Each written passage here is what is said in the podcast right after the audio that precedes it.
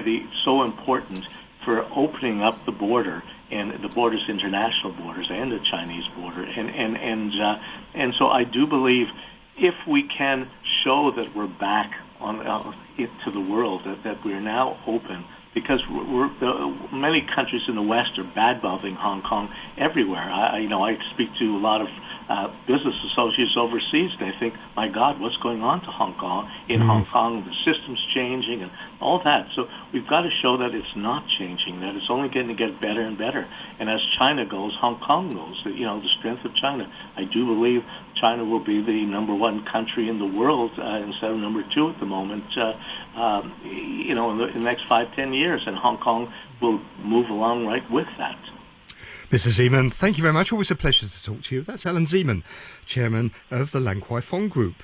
Pleasure. You're listening to Money Talk on R T H K Radio three. Uh, let's take another look at the markets for this morning before we go around um, Asia-Pacific region. In Australia, the A S X two hundred, bucking the trend really, it's up about two-thirds of one percent. Uh, the Nikkei two twenty-five in Japan is off about one and a quarter percent, just half an hour after the open. The Kospi in South Korea, slipping zero point nine percent. Does look like the Hang Seng is going to take another fall though at the open of about two hundred points in just under an hour's time.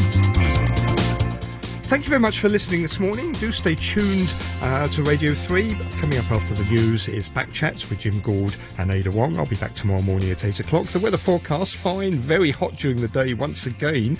Maximum temperature around thirty-five degrees. The very hot weather warning is in force, and the outlook is for it to be mainly fine and very hot in the next couple of days as well. Sun intervals and a few showers in the latter part of this week. The temperature right now is thirty degrees and it's seventy-eight percent relative humidity. Time's eight thirty-two. Here's Andy Shorski with the Half Hour News. Thank you, Peter. A prominent virologist has warned of threats on the horizon, saying the current COVID infection wave hasn't peaked. Professor Malik Paris from the University of Hong Kong says the highly transmissible Omicron B A point five variant is circulating here and has led to an increased hospitalization overseas. He welcomed plans to introduce electronic wristbands for COVID patients isolating at home, saying such technological approaches could possibly be used in future if home quarantine were to replace hotel quarantine for inbound travelers. The use of uh, some of these technological approaches, I think, is uh, that makes sense in order to strengthen the home quarantine, home isolation measures, and presumably maybe extended uh, also to, to returning travelers in due course. President Biden has introduced the first images to be shown publicly from the James Webb Telescope, the largest and most powerful ever launched into space. The telescope's infrared capability allows it to peer through cosmic clouds and dust to detect light from the earliest stars. It's a new window into the history of our universe, and today we're going to get a glimpse of the first light to shine through that window. Light from other worlds, orbiting stars, far beyond our own. Light where stars were born and from where they die. Light from the oldest galaxies, the oldest documented light in the history of the universe, from over thirteen billion years ago. Britain's governing Conservative Party has set out the rules and timetable for the contest to replace Boris Johnson as both the party leader and the country's prime minister. In order to enter the race, each of the eleven candidates will have to be nominated by twenty Conservative lawmakers. Here's our U K correspondent, Gavin Gray. They're trying to simplify the process, but more than that, they're trying to speed it up, because at the moment there are eleven leadership candidates, but here we are just a quarter to midnight on Monday, and basically the uh, the whole process is open to other candidates joining in uh, in the next twenty-four hour period. So they have to uh, uh, submit their uh, their candidacy um, by the close of play on Tuesday in U K time. So that could mean there are actually more than eleven. It is rumoured that possibly twelve or thirteen might be the finishing number. And the man who wrote the theme tune for the James Bond films, Monty Norman, has died. He was ninety-four. The B B C's Vincent Dowd looks back at his career. Monty Norman's writing career began in the brash world of fifties British musicals. I never had it so good since the day I was born. In his twenties, Monty Norman worked as a band singer. In nineteen sixty-one, he wrote a stage musical called Belle. One of the backers was film producer Cubby Broccoli, who, though the show flopped, introduced him to his producing partner, Harry Saltzman.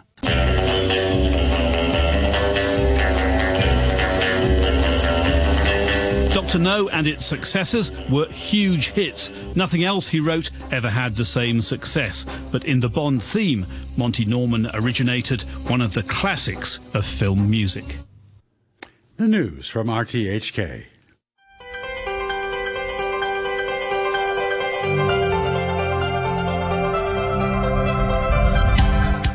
Good morning and welcome to Backchat. I'm Jim Gould and your co-host today is Ada Wong. Good morning, Ada. Good morning, Jim. On today's programme, we're talking about the health codes as an anti-COVID measure. Authorities are aiming to introduce a three-colour code system by adding the function to the existing Leave Home Safe app. Officials are taking reference from the systems used in mainland China and Macau, where people with uh, green Q R codes are considered low risk and yellow or red codes are seen as at higher risk of having been infected. Real name registration will be required. The Health Secretary, Lo Chung Mao, has already said that from Friday, people under home isolation orders will need to wear electronic wristbands to ensure they don't break regulations and go outside. After nine fifteen, we'll look at possible requirements for cyclists to wear protective helmets. Let us know what you think. You can leave a message on our Facebook page, Backchat on R T H K Radio three. Email us at backchat at r t h k dot h k or give us a call on two three three, eight eight, two six six. We're joined uh, now in our studio here in Broadcasting House by Benjamin Cowling, head of the Division of Epidemiology and Biostatistics at the School of Public Health at the University of Hong Kong. And also on the line, we have uh, Wong Kam-fai, director of the Centre for Innovation and Technology at the Chinese University. Uh, he's also a professor at the Department of Systems Engineering and Engineering Management. Uh, good morning to you both. Um, Benjamin Cowling first. Uh, Is this uh, three-colour code system going to be a, a big help in the fight to contain COVID infections? I think we'd all agree that people with COVID should stay at home when they have COVID so that they reduce the chance that they spread infection to other people. And I, I think a lot of people will be enthusiastic about the idea of doing quarantine at home instead of in Penny's Bay. So those are the upsides. But I have to say I got quite a few messages from my friends uh, yesterday saying they, they felt a bit disappointed. Uh, and they felt a bit uh, like like we were on the path back to normality, and somehow this, this could be a U-turn uh, on the path back to normality. I didn't really have a, a, a good idea of how to respond to my friends a, a, about that. Um, I, I think we have to be aware of unexpected consequences. So at the minute we're having up to three thousand cases a day. That's most likely going to go up. But th- this system, while it may uh, improve the, the, the compliance with isolation and with quarantine, maybe we'll end up having less reporting. So instead of three thousand cases a day uh, with, with, I would say, moderate to good compliance, uh, we would have two thousand cases a day with enforced very good compliance, but another one thousand cases that weren't even reported. And so that that's that's where we have to think about what, what's really going to be the consequence of a system like this. Mm. And of course, once the system's in place with the red, yellow uh, and green, it could, in theory, be used for additional reasons as well, for, for health reasons as well. Uh, for example, people under compulsory testing notices could have their colour changed until mm. the P C R result comes back. And there's there's certainly going to be technological issues with keeping this database up to date and making sure that people aren't unfairly, uh, you know, the colour isn't unfairly changed. And one of the specific questions that I that I, I listened very carefully yesterday to the press conference, one of the specific questions was how do people go from red back to, to yellow or green again? Yeah, yeah. So for isolation, we know in other parts of the world there's very good evidence that not everybody needs to isolate for the same amount of time. So some people have COVID and are contagious for longer, and some have it very briefly and are recovered within a few days. And so in other parts of the world, maybe a year ago, they had quite clear recommendations of how long isolation should be. Initially ten days, and then it went down to five days. And then there were recommendations to use a rapid test, maybe. So once your rapid test goes negative, after the fifth day, you can leave quarant- you can leave isolation. For this system, I'm not clear how long the code will be red for, whether it goes yellow after that. And I would say that it, some people will be different than others. So if it's a blanket policy, even for seven days or for, for, for longer, that would probably be too long for most people, but not long enough for some.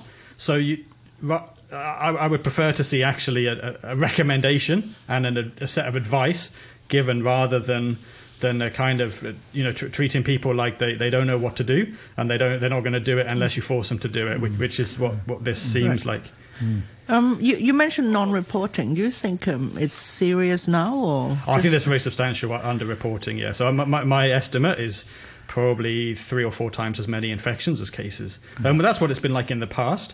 Uh, there was a time when, when R A T reporting was, was very, very good, and I think there was a there was a strong incentive to report the R A T positive, and there wasn't much of a downside to reporting an R A T positive, uh, when there was no longer any space in Penny's Bay for isolation or for quarantine, uh, and when there was no longer a threat that children would be separated from their parents and so on. I think the R A T reporting was, was at a pretty high level, but now I suspect it's reverted to what it was more like earlier in terms of case finding and case reporting, where we only find uh, a fraction of all the infections every day. So there's more infections than cases, that's for sure.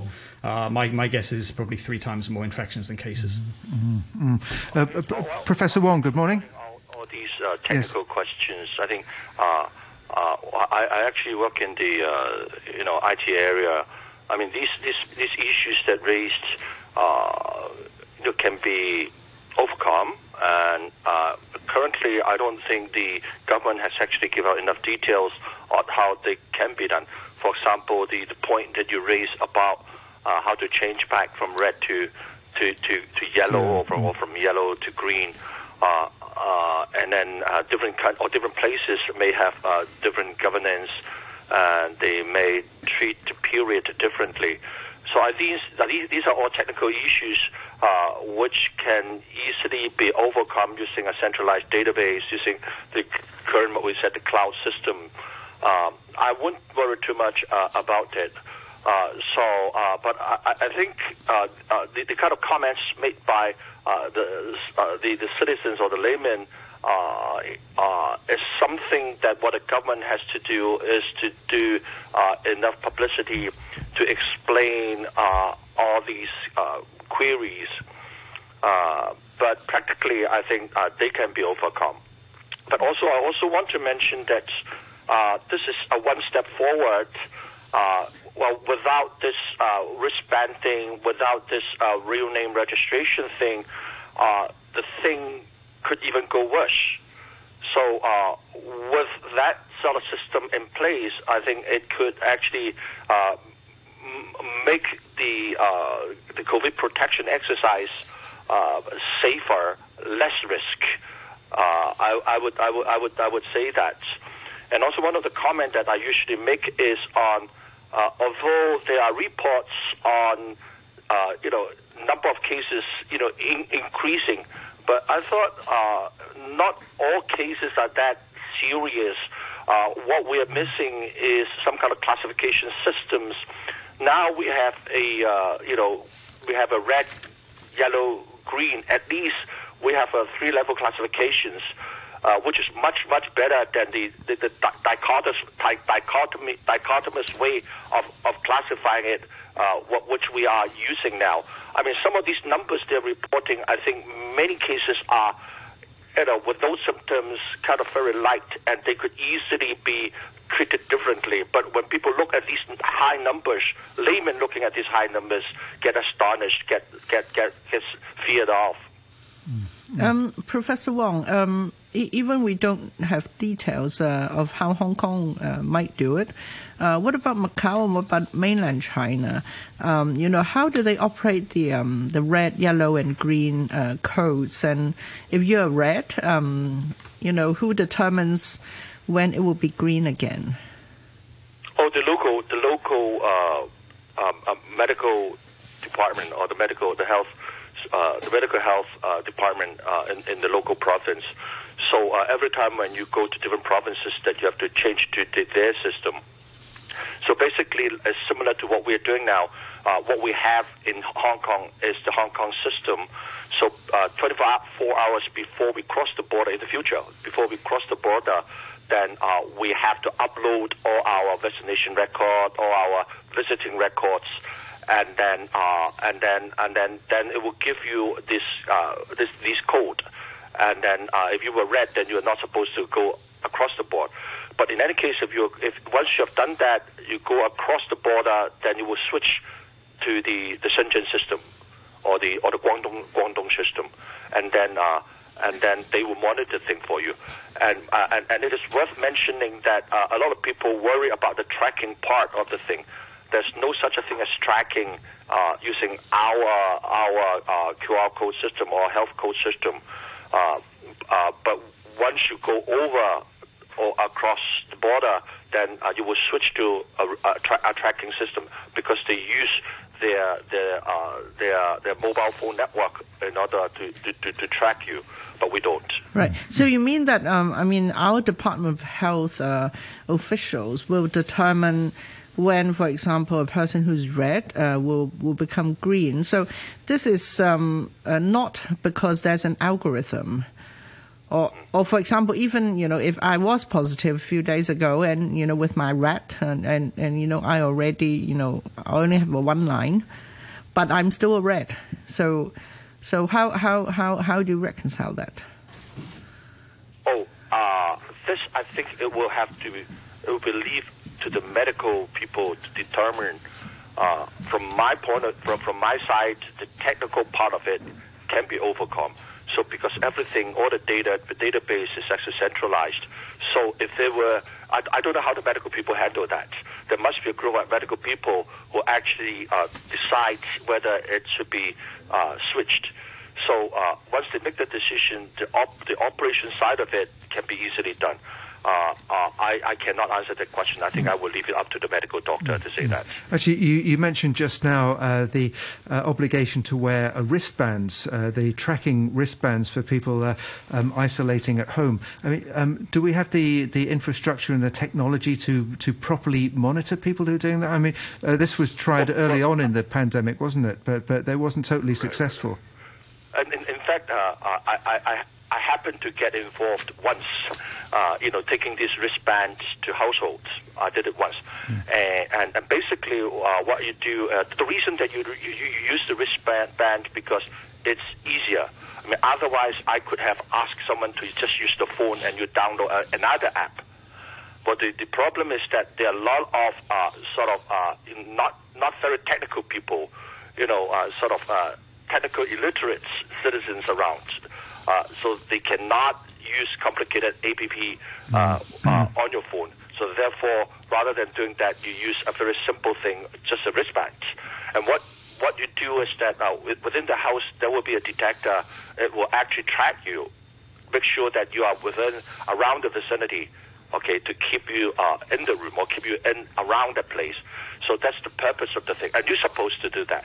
And one of the re I, I, I read from the newspaper that one of the reasons that the infections is spreading or spreading around is because some vict uh, some people, some confirmed cases who, who are supposed to be uh, uh, stay stay in the house, but they were they were being naughty and they just go out, you know, uh, to different places, and that's why they were spreading the the virus.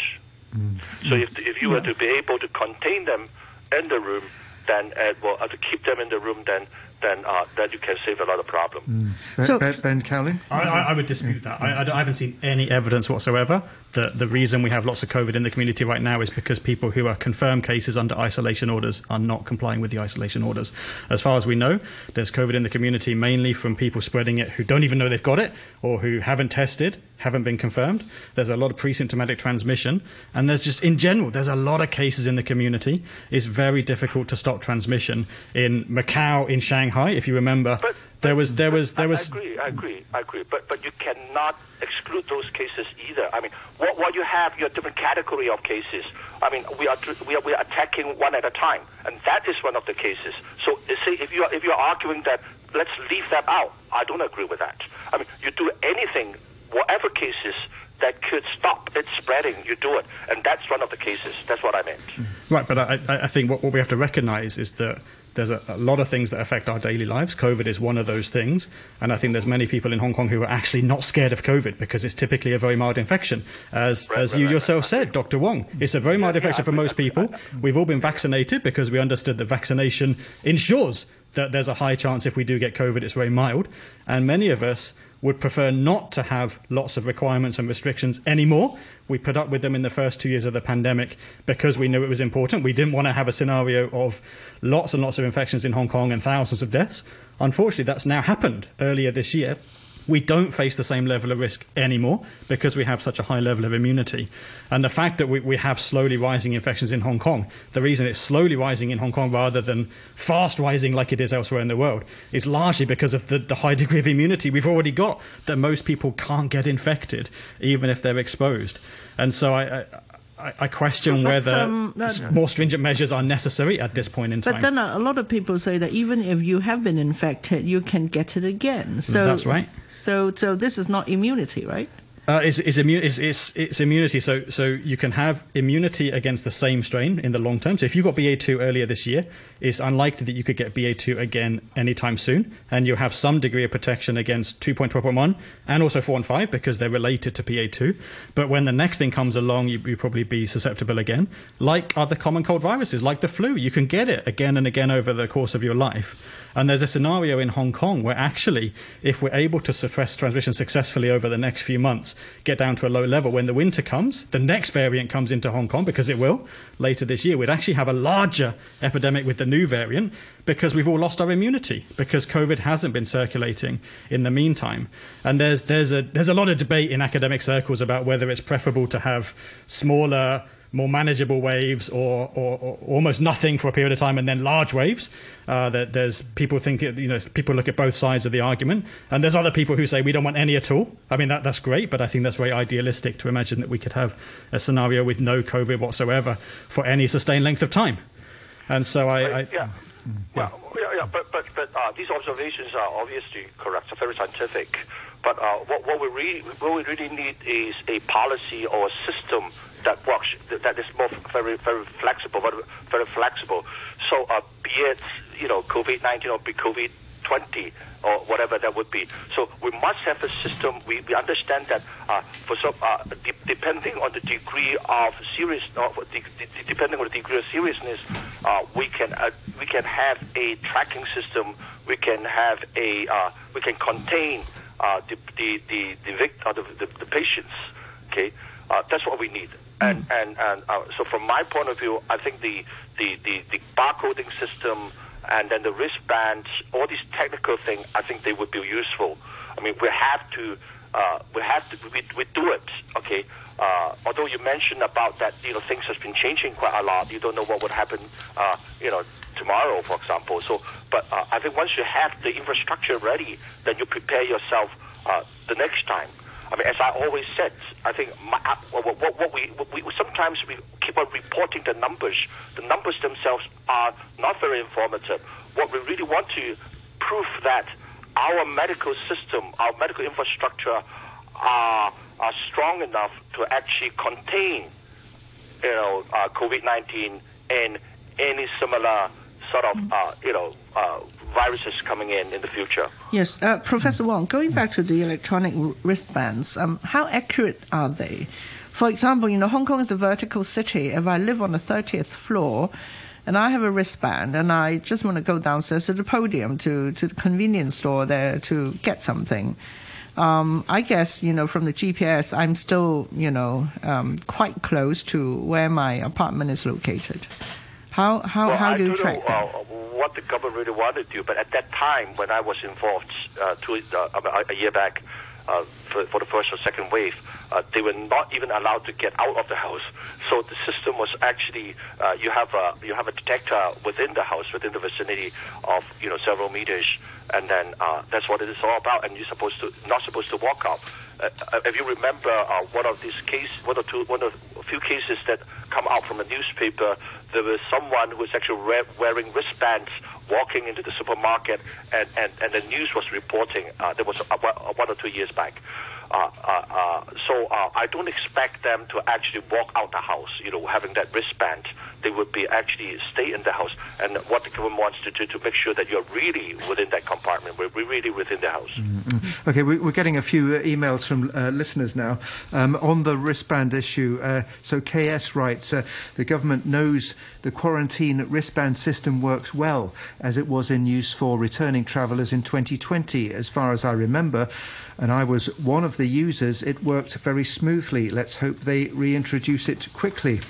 And uh, this one from Nigel says, uh, electronic tags do nothing to prevent multiple or large gatherings at home. Hmm. Is there, is there any evidence that uh, people under home isolation orders have been holding parties or anything like that? Does, does that, then, that, that, that that's the point. Mm. That, that, that, that's a good point, yes. Mm. You mm. cannot guarantee Uh, people coming in. mm. So uh, what, what this wristband does is actually to ensure uh, that person is within the uh, on the premises, but you cannot stop people from coming in. Mm. Mm. Um, Ben Cowling, you support the ru- use of uh, electronic tracking wristbands? Uh, you know? oh, I, I think if we had a choice between hotel quarantine on arrival in Hong Kong or having a wristband at home for seven days, I think a lot of people would prefer the wristband. Right. Um, I'm a little bit worried about how the wristband is going to be used in the future in terms of close contact quarantine. I was surprised that yesterday that uh, in the press conference it was reported there's twelve thousand people in quarantine. Mm. I thought it should be a lot more mm. because the way they've been doing contact tracing in the past, every case has a few contacts, a cl- at least a few close contacts. We've had in the last week more than ten thousand cases. So if there's twelve thousand people in quarantine, that's one to one.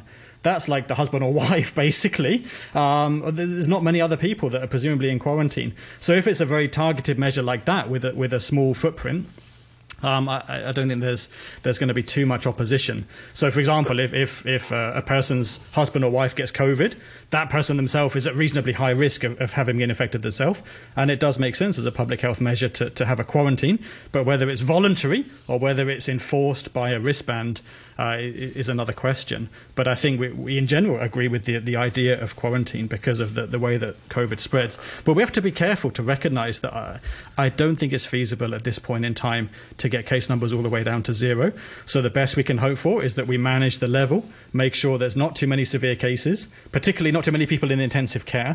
And at the minute, we're, we're very low numbers. There's a handful of people in intensive care with COVID. There's a lot of people in hospital with COVID, but most of those seem to be recovering people. I saw the statistics. It's like nine hundred something in hospital, yeah. but only three hundred mm. in isolation. Mm. That means the other six hundred are not contagious, presumably recovering. The three hundred that are in isolation, I suspect some of them are not actually in hospital because of COVID. They came for another reason, maybe a surgery, tested positive, and so they need to go to isolation ward. But they're not hospitalised because of COVID. They have COVID at the point they go to hospital. Mm. So these are very low numbers. Mm. Uh, if you track back to the to the fifth wave, it was enormous numbers of people that needed hospitalisation. Mm. So at this point in time, I, I don't think there's a crisis. I, I, I, I wish yeah. you were the guy who was actually reporting in the in the, in, in, a, in the press, press press conference.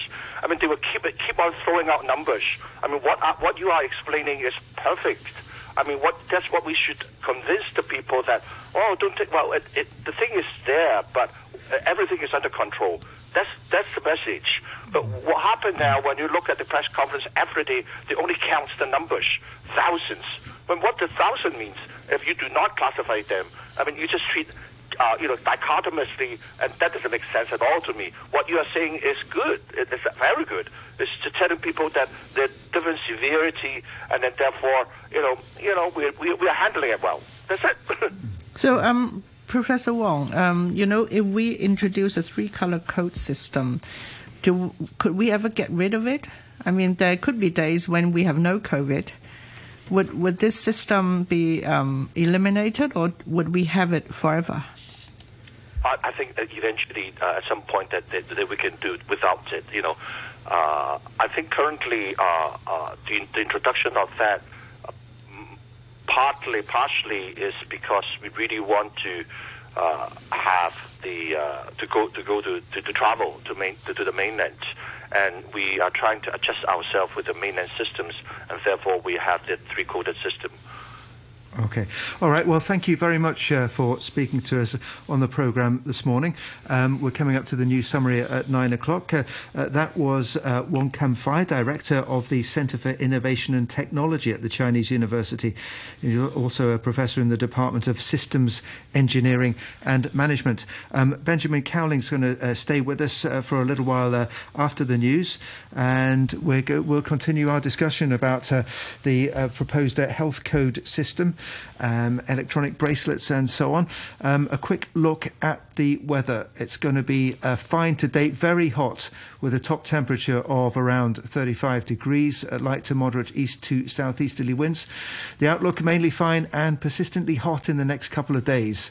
Uh, sunny intervals and a few showers later in the week. It's currently thirty degrees, humidity seventy-two percent. Very hot weather warning is in effect. You're listening to the news on R T H K. And welcome back to Backchat with Ada Wong and me, Jim Gould.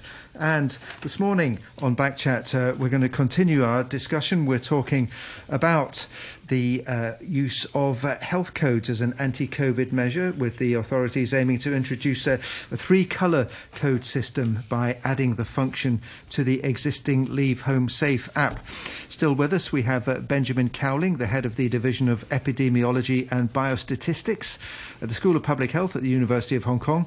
And uh, joining us now also is uh, Raymond Yuen, the Democratic Party's healthcare policy spokesman. Um, just before we resume our discussion with our guests, uh, a few emails here from uh, listeners. Uh, this one from Samuel says, uh, dear Backchat, it's time to return to the norm, just like most places in the world. Everybody in Hong Kong should no longer stay in the pseudo-pandemic.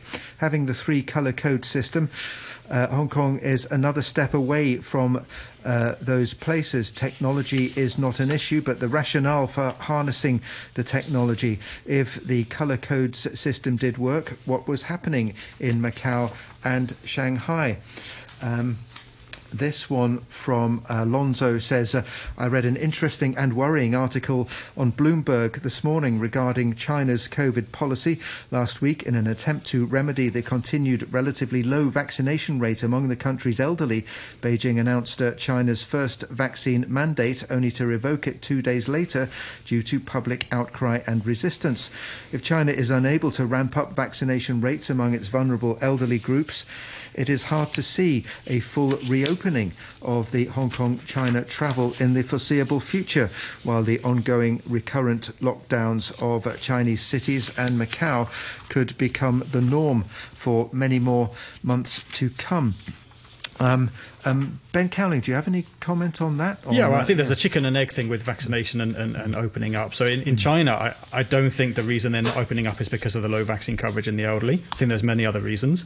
But the reason for low vaccine coverage in the elderly could be attributed to because they're not opening up, right? Why, why would an old person need to get vaccinated if in Beijing, if there's not going to be any infections in Beijing in the next few months? There's no hurry, there's no urgency. And so in, in that sense as well, a mandate is, is, is in some sense unwarranted, because there's no, there's no COVID in the community.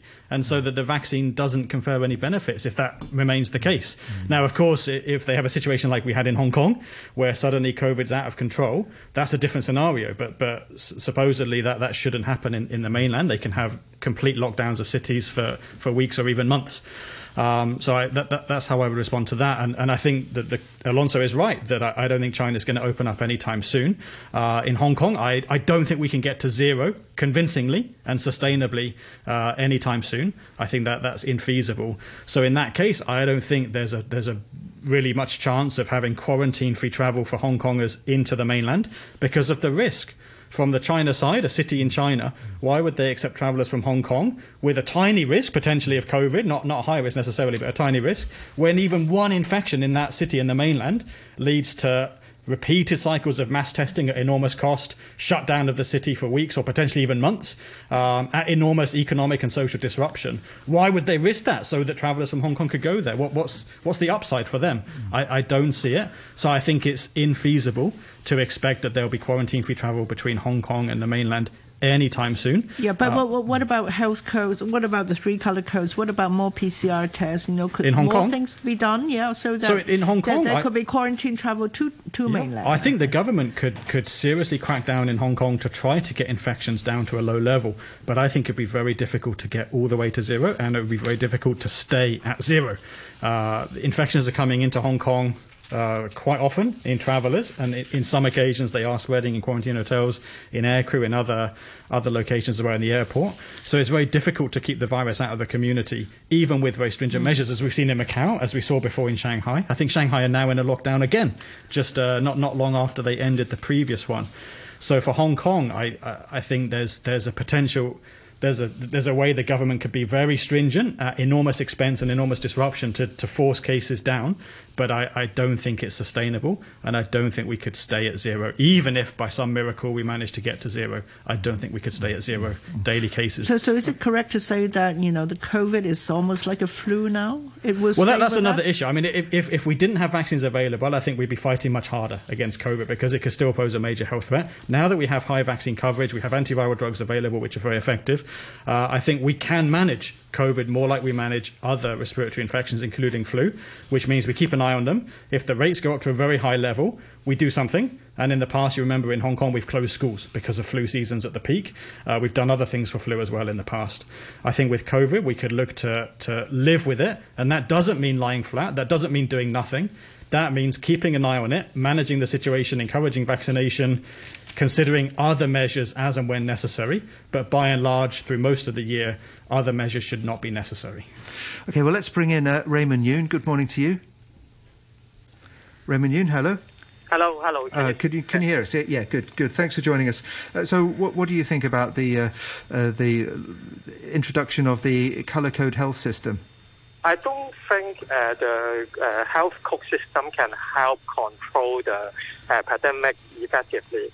Uh, I would just say the argument, if it is that effective, why Macau and mainland will still have different kind of outbreak and even need a more stringent measure like lockdown uh, for many days uh, to control the pandemic. So I don't think the health code system works.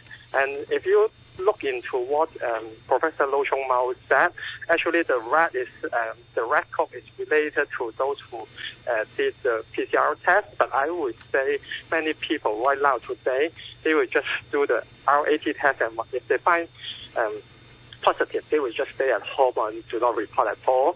And in another also uh, very controversial uh, stuff is about the yellow code. The yellow code, the uh, Professor Low just now said is uh, uh, related to all those inbound travelers.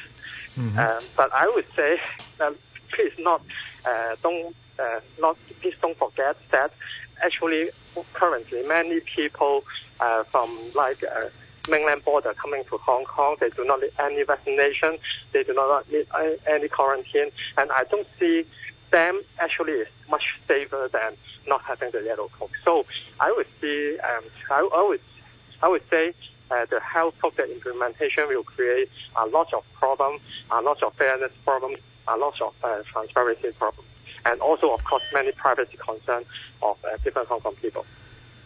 Uh, yeah, uh, can you g- explain a little bit more about the privacy concerns?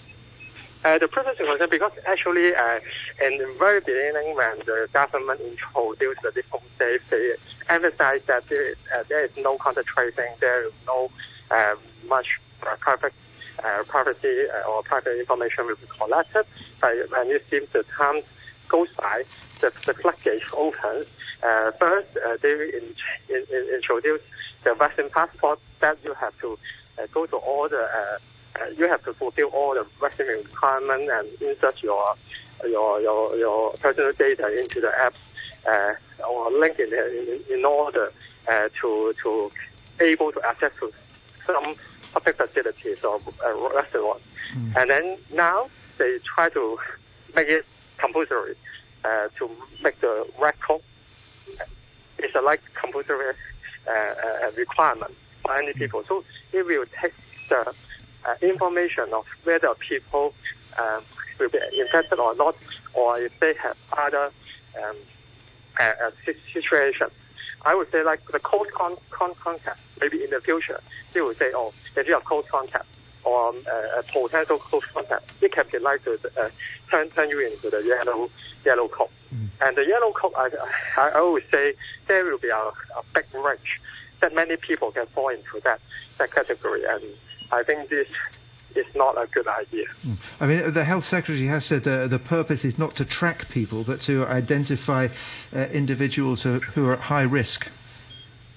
Uh, yes, but I, I would say uh, the current measure, like the quarantine order, already uh, served this purpose already. It's only another um, uh, uh, other stuff to to, to, to to achieve this purpose. I think all public me- uh, health measures, we have to. Uh, look at the benefits and the cost, total cost that we have to give them. Mm. Uh, we, we have to give. And I would say the cost is too much uh, for this case, because the marginal benefit, I would say, is very small. Okay. Um, on, on the issue of uh, electronic wristbands, um, do, do you know of any cases that, you know, people have got COVID or they, they have a quarantine order, but they didn't stay at home, they walk around the community? Have you ever heard of uh, residents complaining to you on that, and do you think the wristband will work? Actually, very few, but uh, I would say uh, the wristband, I think, uh, is I would say is appropriate from the public health aspect, and but not in the Leave Home Safe, uh, because when, when you uh, give the wristband for those uh, confirmed cases, I don't think there is any uh, argument because they should stay at home or they they should stay in the uh, isolation facilities, right? And I personally do not receive uh, very much uh, complaints uh, about uh, anyone breaching the rule, because actually many people do not know how others are, are doing. But I, I, I would say uh, Professor No currently suggested those who will be uh, classified as red card is only for those who tested through the P C R as positive. But actually many people, they just did the R A T test and did not respond at all.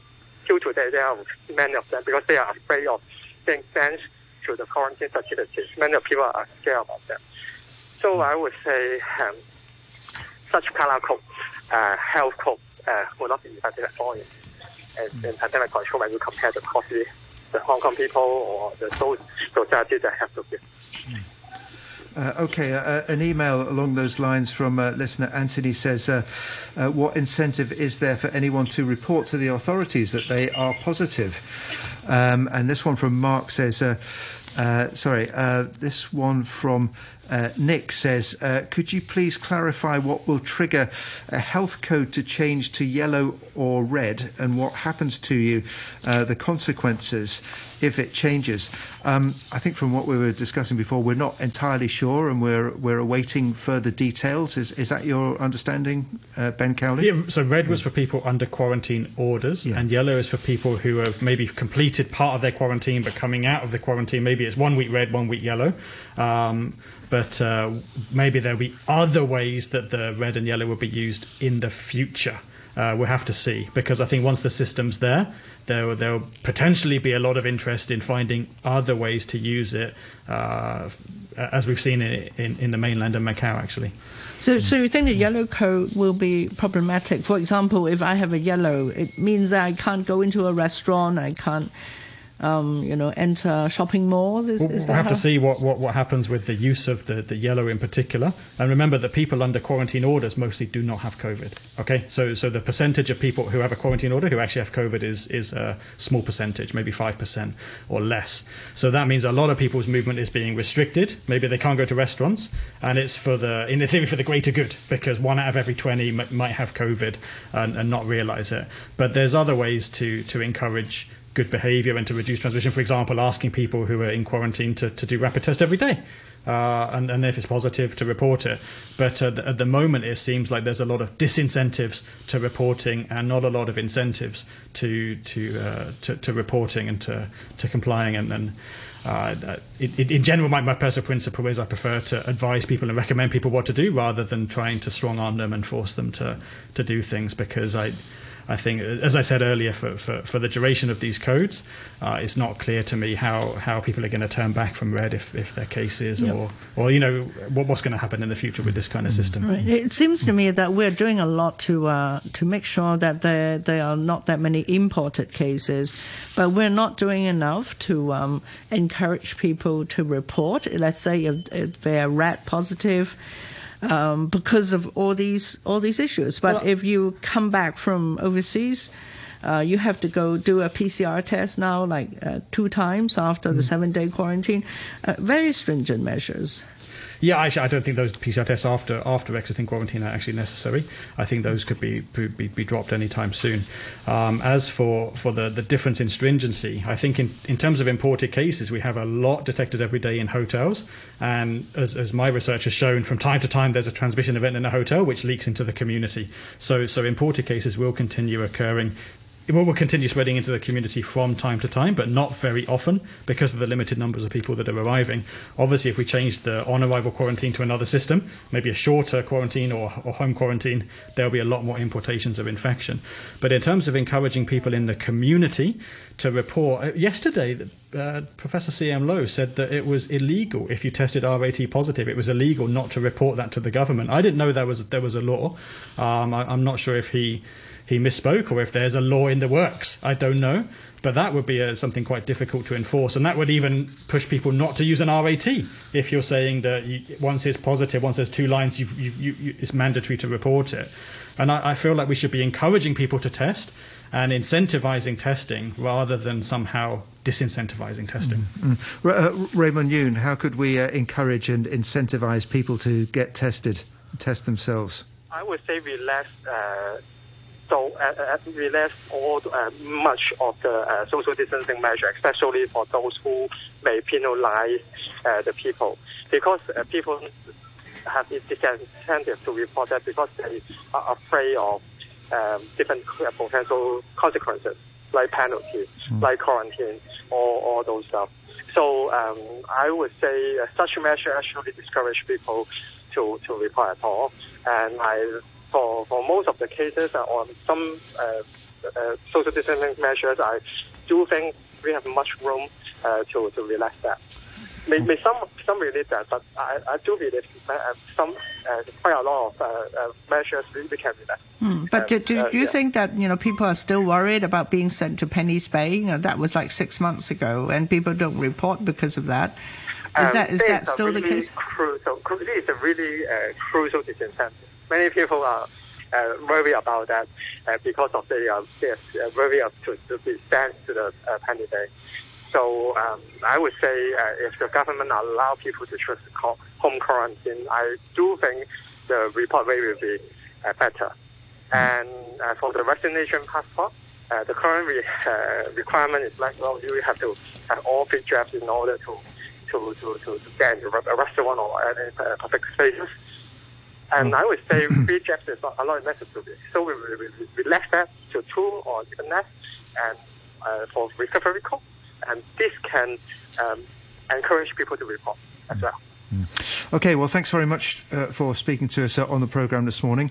Uh, Raymond Yuen there is the Democratic Party's healthcare policy spokesman. Um, um, Ben Cowling, just uh, can I just ask you to respond to what he was just saying about the about the number of. Uh, The number of uh, uh, jabs we should have had, uh, I mean, like, well, I think like three it, is still the t- three. In is other the target, parts of the world, older, yeah. vaccine yeah. passports have been implemented in order to get vaccine coverage, vaccine uptake to a high level. Once the vaccine uptake reaches the target level, there's no further need for the vaccine pass. Mm. But in Hong Kong, there's a slightly different concept of... Uh, which, which was in, uh, reported in the South China Morning Post a, f- a few months ago when I commented on this, uh, that the response from the government was that if some people only got vaccinated to comply with the vaccine pass, it wasn't fair to relax the vaccine pass because those people would feel cheated because they only got vaccinated to comply with the vaccine pass. I don't agree with that logic. I think if the if the aims of the vaccine pass have been achieved, which in adults between the age of eighteen and sixty, I think it clearly has, the vaccine uptake is extremely high. I think it, there's no further need for it. It's done its job. I, I, I'm not a big fan of, of vaccine passports in general, um, but I think for, for the age group eighteen to sixty, it's done its job. For older people, there's still a, a lack of coverage of, of third doses particularly. Um, But there's there's other ways to encourage vaccine uptake as well, not only by forcing people. We can have incentives for vaccination. We can have encouragements for vaccination. So I, I, I would prefer to see a change in direction on, on vaccine passports, yes. Okay. All right. Well, thanks very much for joining us uh, on the programme uh, this morning. Uh, that was uh, um, Benjamin Cowling, the head of the Division of uh, Epidemiology and Biostatistics at the School of Public Health at the University of Hong Kong. And uh, before nine o'clock, uh, we also heard from uh, Professor Wong Kam-fai, who's the director of the Centre for Innovation and Technology at the Chinese University. And uh, for the last uh, ten minutes or so of this morning's programme, we're going to be turning our attention to our second topic, and that is that the, the administration is considering requiring cyclists to wear protective helmets, um, citing an increase in traffic, traffic uh, accidents involving uh, bicycles. Uh, we're joined uh, on the line by uh, Chan Ka Leung, who's a member and spokesperson for the Hong Kong Cycling Alliance. Uh, good morning to you. Hello. Hello. Hello. Good morning. Hello. Thanks very much uh, for joining us uh, on the programme this morning. Yeah. So, what do you think about this proposal of uh, requiring uh, cyclists to wear protective helmets? I think uh, it is uh, one of the examples of uh, doing harm with good intention. And uh, I think it is one of the major fallback in policy in uh, promoting cycling. Mm-hmm. um, uh, so, so, sorry, yeah, doing harm with good intentions. Uh, uh, what, what, uh, what harm is it likely to cause? Because uh, one of the uh, drawback of the legisl- legislation is that uh, helmet wearing uh, is Uh, not very effective in preventing the injury. It is still debatable. And uh, the other reason uh, drawback is, uh, is that it will reduce ridership. And in reducing ridership, it will uh, uh, having the net effect of uh, decreasing the public health uh, of the community. Because, you know, uh, cycling is very uh, beneficial to the health of the individual and also Uh, in the broader term of the public health. Uh, if you uh, uh, mandatory uh, uh, install the mandatory helmet law, it will project a, a image of cycling is very dangerous. And then if you uh, charge, if you fine the, the the people who, who ride without a helmet, it will drastically reduce the the people's incentive to ride, and then uh, the overall health will decrease. And then the net benefit. What we, uh, you want to gain is actually decrease. So uh, people is getting uh, more disease like the heart disease and the other uh, diseases. Yeah, but um, uh, Chan Ka Leung, going back to yeah. the number of accidents, um, I, I think you know the figures. Uh, we yeah. have had uh, more accidents relating to cycling, uh, which is really unfortunate. Um, almost yeah. three thousand cases last year. Now, do you think, um, uh, I think if you know the figures, you know, how the, how these accidents happen, do you think wearing a helmet would help uh, so that there are not so many fatalities? Yeah, the reason given by the government is that uh, there's a reason, a surge in uh, accident, num- accident numbers. I think one of the reasons, as they also stated in their paper, is the uh, more uptick in the past few years of cycling. So you more people riding, then you have more uh, accidents. It, it's just as simple as that. Mm. By um, making the, the helmet mandatory, it will do nothing better because it will actually decrease the ridership, and then people is not getting safer. Mm. I, I, we have a caller on the line. Um, hello, would you just like to yes. say say your name, please, and then go ahead? Yes, it's Missus Dora. Mm-hmm. The reason I'm calling is I, I live in Clearwater Bay and I drive at night, and quite often I see cyclists on the road with uh, dark clothing, no visibility whatsoever, and they're supposed to have lights on their on their bikes, front and back, and quite often the lights are there but they're not working, and they are wearing dark, very dark clothing. In particular, this one young man is uh, constantly cycling down Clearwater Bay Road, especially uh, the hill uh, past Los Bernados. Uh, he's very slim, wearing all black, and at night. And one time I nearly hit him because he was just so far out in the road and you couldn't see him. So why is it that they are allowed to wear these dark, dark clothing at night, and why is it that they are not pulled over uh, because they are not displaying their lights? Uh, it's a bit pointless to say we have to use a, a, a helmet when you can't see the cyclist at all at night. It's their life that they are putting in danger, but they are also damaging the life of somebody who may accidentally hit that person, and and it's their responsibility to make themselves visible. So if they can't make themselves visible responsibly, then it is up to the government and to the cycling association to mandate that they wear visible, reflective garments at all times, and that they must maintain their bike. That's a fast and busy road as well, uh, Clearwater Bay Road, isn't it? It's a yeah. very frightening road, yeah. and, and he drives all the way through to cycle. Well, we do know that even in the daytime you can get a, a very professional uh, cyclist who rode all around the world, was killed in, in Clearwater, in uh, Hayby Haven by a, a, a, a fire truck.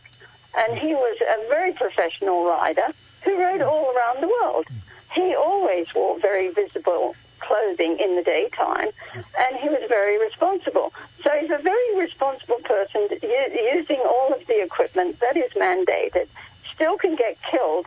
Then why is it that these people take their lives so, so blasé and just ride around at night with barely anything that you can see them? Yeah, tragic, tragic uh, incident. But th th th uh, thanks very much for your call uh, there. Um, uh, uh, Chan Ka Leung, uh, so you're not in favour of, um, of uh, mandatory uh, uh, man mandatory helmets or protective headgear, but what about that point that the, the caller was making just there about uh, about visible mm. uh, visible clothing and, and, and, and, and lights right and lights and having the right yeah. lights and so on? Yeah, the night gear is actually very important. Yeah. I think Transport Department has some um, uh, measures uh, on that, right? Yeah, uh, if you apply this uh, to the uh, cyclist, why not apply it to the pedestrian? And why not require the pedestrian to wear reflective clothing at night? I suppose it's the you, same logic, right? I suppose you could so, say that pedestrian, uh, we, we pedestrians on the sidewalk, they're not sharing the road with vehicles. Yeah, so we should encourage people, not mandating them to do things. Uh, because you, we have to distinguish between the personal benefit and the policy in, uh, and the legislation. Mm. It, so, it is two different things. We, uh, we should encourage, like, like what have, we have been always doing uh, by the government. We encourage people to wear helmets. We encourage them to, to use uh, reflective cycling if needed. Uh, clothing is needed, uh, but legislation has a effect of drastic reducing the ride, riding, mm. and in general term, it will decrease the, uh, increase the uh, health risk. Why, why would it? So why would it drastically reduce uh, the the level of riding? I mean, because people wouldn't want to wear it, or they wouldn't want to have to pay for a helmet, or or, or what? Yeah, yeah, you have mentioned it. Uh, In, we can reference the experience of uh, one of the famous examples is the Australia. They have uh, this legislation about thirty years ago, and then they if they they, they actually recorded a drastic uh, reduction in the picking up the ridership. And some people said that in general it will reduce uh, thirty up to thirty percent of Or, uh, cycling. Okay. All right. Well, we'll have to see what happens with this, uh, but we've got to call it a day now because uh, uh, it's nine thirty. We've come to the end of the programme. Thanks very much for joining us. Uh, Chan Ka Leung there, uh, member and uh, a spokesman for the Hong Kong Cycling Alliance. Uh, thank you to everybody who wrote in. Thanks to our listeners. Uh, uh, thanks very much to you, Ada. Uh, thank you, Jim. And thanks to our producer, Yuki. Um, Janice Wong will be uh, in the chair tomorrow. A quick look at the weather before we go to the news summary and morning brew. Uh,